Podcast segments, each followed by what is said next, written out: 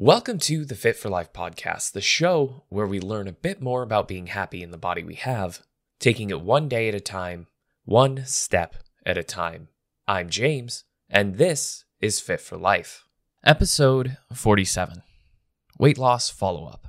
Quick recap of the weight loss goals I set for myself. January 1st of 2022, I weighed in at 200 pounds. The goal is 190 pounds by the end of February and 180 pounds by the end of August 2022. I didn't want to go crazy and make giant sweeping changes that weren't sustainable, just slow, methodical changes like reducing liquid calories and reducing sugar. The first 10 pounds went pretty easy. I had some variation and hovered between 192 and 188 for several weeks and would say I plateaued. I think this primarily has to do with water retention and changes to my heart medication, which have a side effect of weight gain. So the fact that I'm staying pretty even with where I was when the meds changed is a positive, and I think I'm making the right moves and just need to stay consistent and patient. Some days the desire to make bigger changes is tough. My patience wears thin and I want to get to 180 pounds now, instead of strategically getting there in a few months. The reason I wanted to share where I'm at is because I know I'm not the only one in this boat. Setting a goal and patiently waiting for all that hard work to pay off and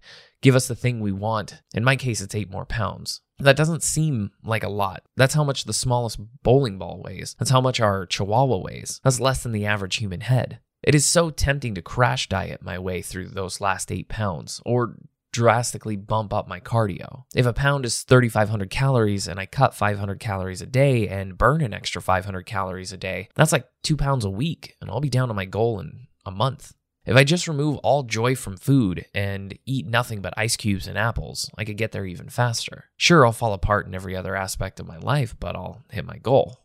Hashtag worth. I'm joking, of course. Hopefully, that's obvious. Those decisions would likely work in the short term, but lead to a pretty rough rebound where I'll gain the weight back and possibly more. This is why I'm trying to adjust habits slowly. It is mentally taxing to constantly deny myself things I want, like sugar, hamburgers, cream in my coffee, 3,000 calories, chicken nuggets, a dozen donuts, no more, no less, cinnamon rolls, birthday cake flavored pancakes, and fries. I'm so hungry. But to be fair, it's not totally a fair fight. An additional side effect of one of my meds is no satiation signals. I think that's how you say it.